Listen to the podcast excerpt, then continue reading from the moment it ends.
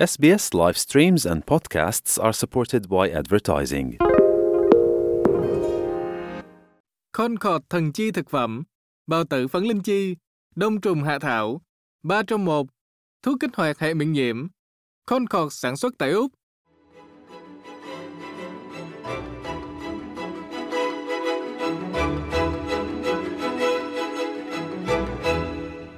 Dạ thưa quý vị thính giả, trong chương trình Sức khỏe là vàng hôm nay, bác sĩ Hồ Quang Phú là bác sĩ à, chuyên khoa sản và hiếm muộn, cũng là giảng viên trường y thuộc Đại học Sydney, sẽ tiếp tục trình bày về điều trị vô sinh bằng phương pháp thụ tinh trong ống nghiệm IVF.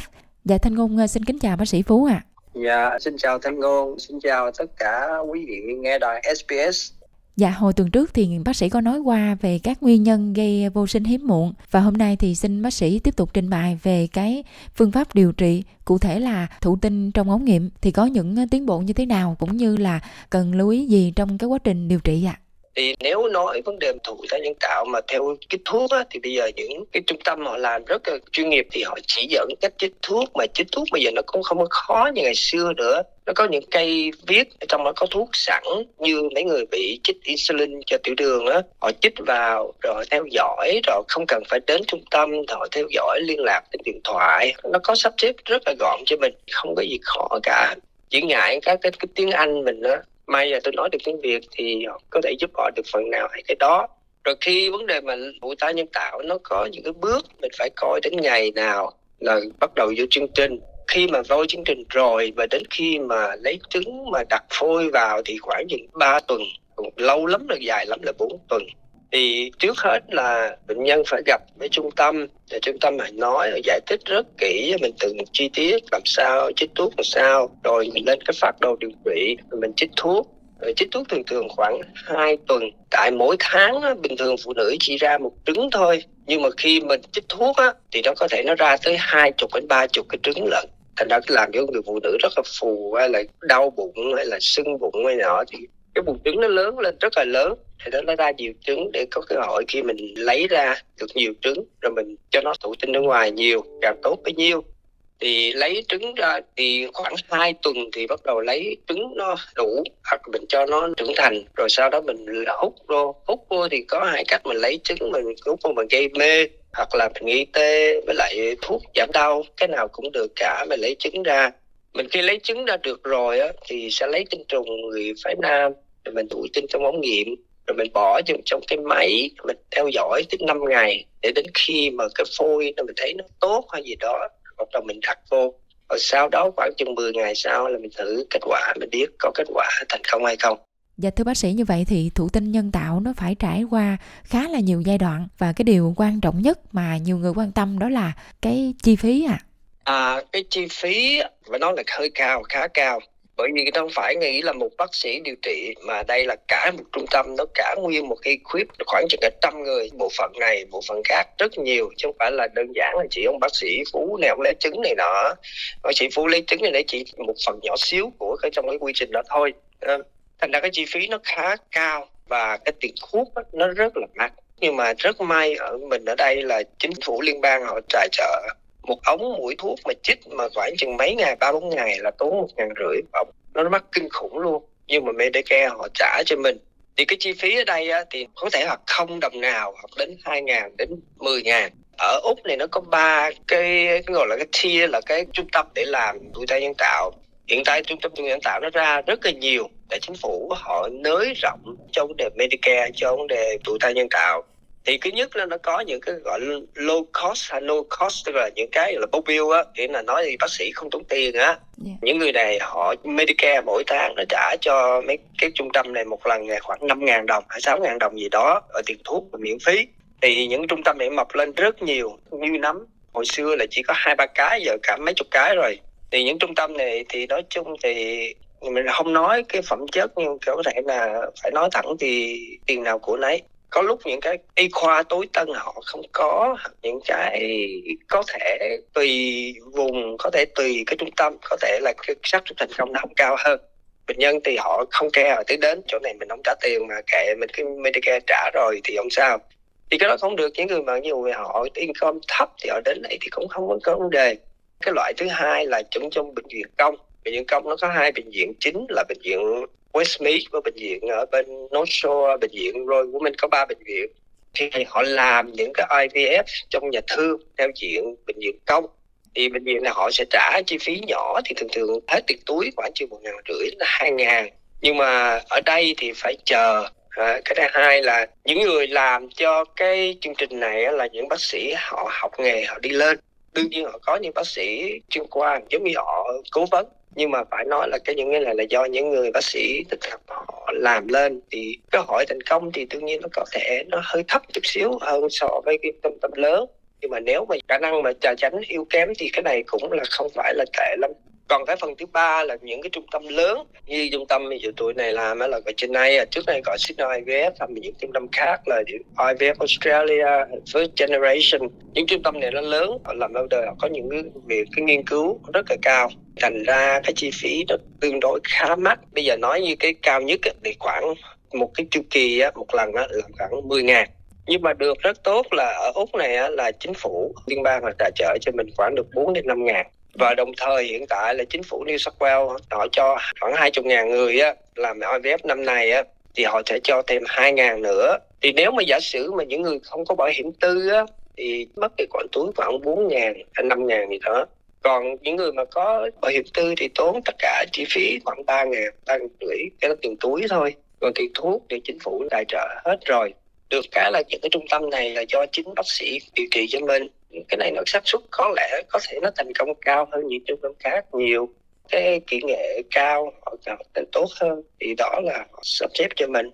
Dạ Thanh Ngôn có nghe nói là hiện tại là trung tâm ờ, Genea à, nơi bác sĩ đang làm việc á, là một cái trung tâm tư có tỷ lệ làm IVF thành công cao nhất tại Úc và đang có chương trình được trợ cấp khá là nhiều để mà làm IVF thì ờ, cũng xin bác sĩ cho biết thêm chi tiết về cái thông tin này ạ. À thì bây giờ bệnh viện công á, thì nó có bệnh viện lớn ở trên Newtown là cái tier number two á, là nó sẽ làm IVF trong bệnh viện công thì tiền gáp thường thường nó tính khoảng một ngàn ngàn rưỡi gì something nó tùy cái đó tiền gáp thôi yeah. Dạ. nhưng mà bây giờ tại vì nó không có khả năng để nó service cho những người mà muốn làm IVF đó tại nó không đủ bác sĩ không đủ này nọ nhưng mà nó sợ mất cái funding thì bây giờ nó mới đưa ra là trung tâm tụi này làm IVF thì nó sẽ tài trợ nó trả lại hết chi phí cho hết những người đó. Những người đó chỉ đóng tiền chi phí chỉ một ngàn đồng từng ráp thôi.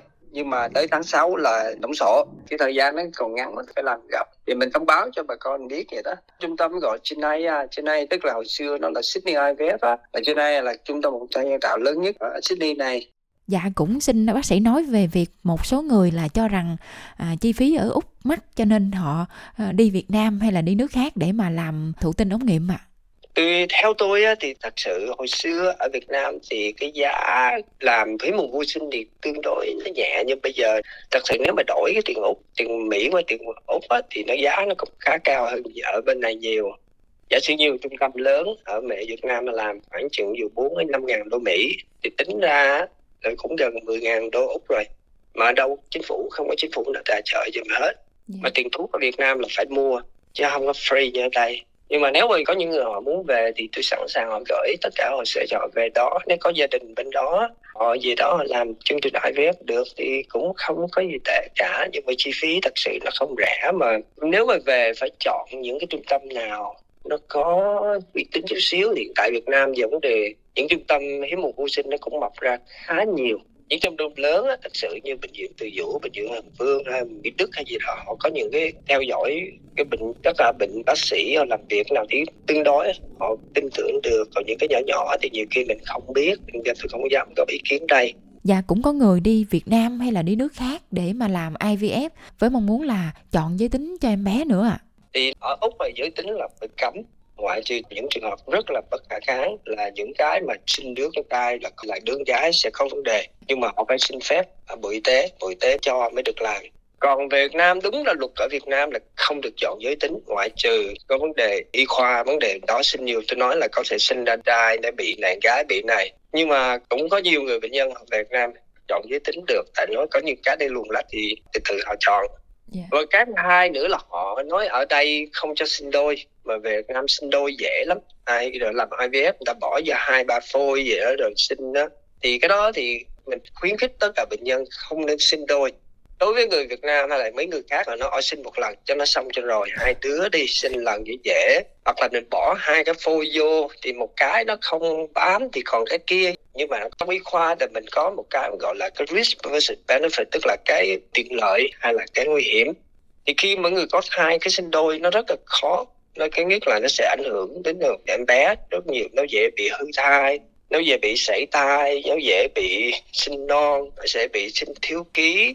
Thật nó ảnh hưởng rất là lâu dài với những đứa bé. Không phải đơn giản vậy.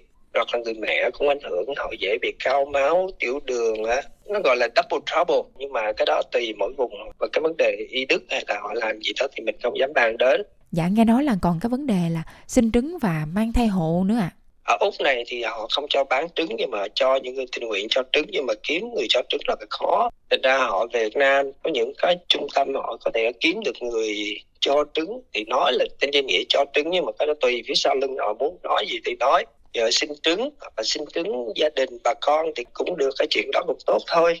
Còn mang thai hộ, ở úc này thì mang thai hộ thì với điều kiện là không có commercial không phải thương mại, thì mang thai hộ thì không vấn đề gì hết. Nhưng mà quay qua những cái pháp lý rất là rắc rối, tại sợ sau này người kia họ dành con lại thì phải làm những cái thủ tục rất là rườm ra cho nên người ta cũng nản.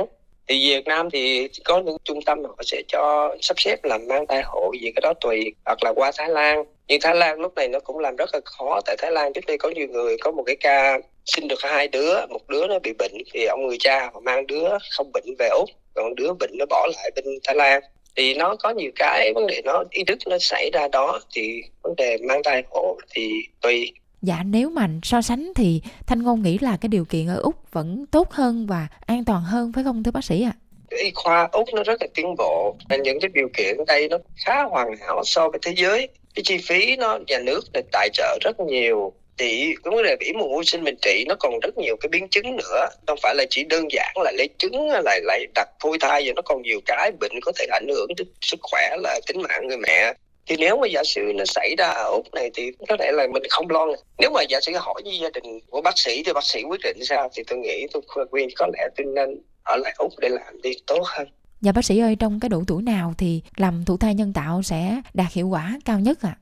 Cái người phụ nữ thì tôi nói cái không công bằng là khi mà tuổi đến 35 rồi thì cái khả năng thụ thai á, ngay cả bình thường hay là thụ thai nhân tạo nó cũng giảm đi rất nhiều. Tại vì cái phẩm, gọi là cái lượng, cái trứng nó vẫn ra, mỗi tháng đều đặn những cái phẩm nó không có. Thì đến 40 rồi nó khả năng nó xuống tuột dốc kinh khủng luôn. Và đến 42 và cao lắm ở đây. Thường thường trên 42 tuổi là hay là 43 là tôi khuyên không nên là tuổi ta nhân tạo nữa. Tại cái xác suất thành công nó quá nhỏ, chỉ có một hai phần trăm thôi. Nên ra nếu mà giả sử mình cảm thấy mình có vấn đề khó có con, mình phải đi gặp bác sĩ sớm. Và trước 35 tuổi thì nó tốt hơn. Dễ trị trị và khả năng thành công nó cao. Và cái thứ hai là cái tuổi lớn nên sinh em bé nó dễ bị dị tật, nó dễ bị hư thai. Thì nếu đến được thì nên đi đến trước 35 tuổi. Còn nếu mà để trễ quá hay gì đó thì trên 40 những cái cái lượng thì nó vẫn còn đó tới lúc mà 50 tuổi mạng kinh hay gì nó vẫn còn đó nhưng mà cái phẩm không có thì cái đó không ai có thể thay đổi được hết Dạ mà trong lúc mà cái trứng nó còn chất lượng á thì mình có thể chọn cái cách trữ đông trứng để mà sau này thụ thai nhân tạo được phải không ạ? À? Có cái này được nếu mà giả sử mình chưa khả năng thì mình cứ lấy trứng mình đông lại rồi sau này khi mình tìm được người bạn đời mình hay gì đó thì mình làm thụ thai nhân tạo ở ngoài thì cũng được. Thì cũng như cái trứng mình đỏ đó là nó đứng tại chỗ. Giả sử mình lấy trứng lúc 28 tuổi cái trứng cái phẩm nó sẽ nằm ở 28 tuổi chứ không phải là đến 40 tuổi mình đặt vô. Cái xác suất thành công thì có thể nó thấp hơn là những cái khác. Tại khi mình đông đá à, mà chân cái trứng mình mình xả đá gì cái nó bị tổn thương đó thì cái đó không ai chịu cõi. Nhưng mà cái y khoa tiên tiến bây giờ nó vượt qua được như một phần cái, cái vấn đề cái trở ngại đó rồi thì người ta trữ đúng được còn có một số người họ bị những bệnh nan y hay ung thư gì, họ phải bắt buộc họ lấy buồng trứng à, thì cũng được, mình cũng kích thích buồng trứng. Mình lấy trứng ra mình trữ đông ở ngoài, rồi sau đó xạ trị, hóa trị gì đó. Họ trị hết cái bệnh của họ, rồi sau này kia họ lại có muốn có con thì mình lấy cái trứng trữ đông của mình thụ thai ở ngoài cũng được. Dạ và cái xác suất thành công thì nó như thế nào hả bác sĩ? Xác suất thành công tùy theo cái tuổi của mình. Rất là nhiều vấn đề nhưng mà cái tuổi là cái phần rất là khó cho cái người làm công việc cái mùa vô sinh. Cái tuổi mà trên 35 mất xác suất thành công có nhiều khi nói khoảng chừng ví dụ như một tháng mình khoảng chừng 30 phần trăm. Còn những người giả sử 25 tuổi mà tới làm hiến mụ ưu sinh thì cơ hội thành công 6 70 phần trăm là đơn giản thôi. Yeah. Dạ. còn những người ví dụ 40 tuổi trở đi thì cơ hội thành công mỗi lần cái chu kỳ làm nó chỉ khoảng dưới 10 phần trăm thôi. Là cái tuổi nó rất là quan trọng nó vô cùng quan trọng cái tuổi mình không thể thay đổi được nếu mà muốn phải nên đến sớm để có gì mình giải quyết để còn không mình để qua bước qua cái, cái ngưỡng cửa đó là càng ngày nó càng khó khăn hơn Dạ thưa bác sĩ, trường hợp mà thụ tinh nhân tạo mà cái chu kỳ này không thành công thì cái chu kỳ kế tiếp nó sẽ như thế nào ạ? À? Thì thường thường á, khi mình làm một cái chu kỳ kỳ kinh nguyệt bình thường nó ra một đến hai trứng thôi. Mà khi mình kích thích trứng á, nó có thể lên đến 10, 20 hay 30 trứng rồi mình hút ra, mình hy vọng mình được khoảng mười mấy cái. Nhưng mà phải nói thế này, ngay cả mình rút ra khoảng 15 cái mà là khá lắm rồi. Thì một nửa cái số đó đã là không phải là tốt rồi. Thì còn lại khoảng chừng bảy, tám cái thì thành công gì đó. Mà giả sử cái tháng đó mình không thành đó thì thường thường mình làm khoảng bảy, tám cái phôi gì đó. Thì những cái phôi còn lại mình đông lạnh nó. Giả sử mà không may á, cái chu kỳ đó không thành công thì những chu kỳ sau rất dễ thôi. Thì mình chỉ làm canh cái chu kỳ kinh nguyệt mình rồi mình lấy cái, cái phôi mà đông lạnh nó mình đặt vô thì không chích thuốc không gì hết được á, mình chỉ theo dõi tầm đúng ngày mình đặt vô. Thì cái đó nó có đơn giản hóa cho mình rất nhiều và tiền chi phí nó cũng rất là thấp. Tại khi đó là mình đã có phôi sẵn rồi. Nhưng mà cái quan trọng của nó là cái lời khuyên cho bệnh nhân á. Nếu mà muốn có gia đình có con cái như mọi người thì đừng có để nó quá trễ úc này nó đầy đủ phương tiện có đầy đủ những cái phương pháp để mình giúp cho họ có thể có con được khi nào mà đến thì cứ nên đến đi làm sớm đi đừng sợ thuốc đừng sợ chích gì á yeah. Dạ. nó có nguyên các cái hệ thống họ giúp đỡ cho bệnh nhân mình hiểu mình làm trong nghề mình biết cái đó thì mình giúp đỡ người ta thì họ sẽ vượt qua những cái rào cản đó còn có một số về vấn đề tôn giáo tôn giáo thì nó cũng có cái vài cái trở ngại là đúng ra theo kinh thánh, là theo bên công giáo thì vấn đề mà con người là tạo ra bởi đức chúa trời hay gì đó, thì họ đến, họ rất là ngại, họ nghĩ cái này họ vượt qua cái ranh giới của tôn giáo. Cái này tôi phải khuyên, nếu mà cảm thấy cái này có không đúng á, thì nên về hỏi linh mục đi xin phép linh mục, bây giờ con không có khả năng của con này, con có được quyền làm thế này hay không? Thì tùy đa số thì bây giờ tôi thấy những vị linh mục họ rất là cấp tiến rồi. Họ sẽ nói ờ, ở cả con làm được thì cứ làm vậy đó. Thì họ đến, còn những người nào họ không làm được, thì người phụ nhân nó sẽ nằm ở trong cái lưng chừng giữa cái tâm linh với lại cái lòng mong muốn có con. Cái đó là họ phải tự giải quyết. Còn cái thứ hai nữa là những người họ nói, khi mà tôi đặt vô rồi có thành công một hai đứa rồi, những cái phôi còn lại tôi phải làm gì? Cái này nó lại nằm một cái tâm linh nữa. Nó khó là người ta nếu người ta suy nghĩ là tôi hủy hoại một cái phôi này nó có khả năng tạo thành người. Thì đây là một cái tội lỗi hay không? Cái này cũng là một cái bài toán rất là khó khăn. Thì họ thường thường bệnh nhân hỏi bác sĩ nghĩ sao? À cái này bác sĩ cũng không biết làm sao nhưng mà nghĩ cái này chỉ là cái phôi nó chưa thành hình người đâu khi nó đã đặt vào trong cái tử cung mình nó đã bám được thành hình rồi á thì nó thành một cái con người rồi thì cái đó mình nghĩ cái đó nó có thể đó là mình làm sai. Còn cái phôi này nếu giả sử nghĩ mình không được thì mình donate mình cho người khác đi. À, mình cho những người mà không có khả năng họ muốn có phôi á thì họ xin cái đó thì cũng được. Cái thứ hai mình donate mình cho cái đó cho khoa học hoặc nghiên cứu. Dạ hy vọng là những cái giải đáp của bác sĩ Phú sẽ giúp rất là nhiều cho quý vị nào muốn tìm hiểu thêm về thụ tinh nhân tạo. Đặc biệt là cái thông tin mà cái trung tâm Senayan đang có chương trình hỗ trợ của chính phủ với chi phí rất là thấp thì quý vị nào mà có nhu cầu thì có thể sớm liên hệ, bởi vì cái thời hạn nó cũng khá là ngắn. Và đến đây thì chương trình Sức khỏe là vàng kỳ này cũng xin được phép tạm dừng. Xin à, cảm ơn quý vị đã lắng nghe và xin cảm ơn bác sĩ Phú rất là nhiều ạ. À.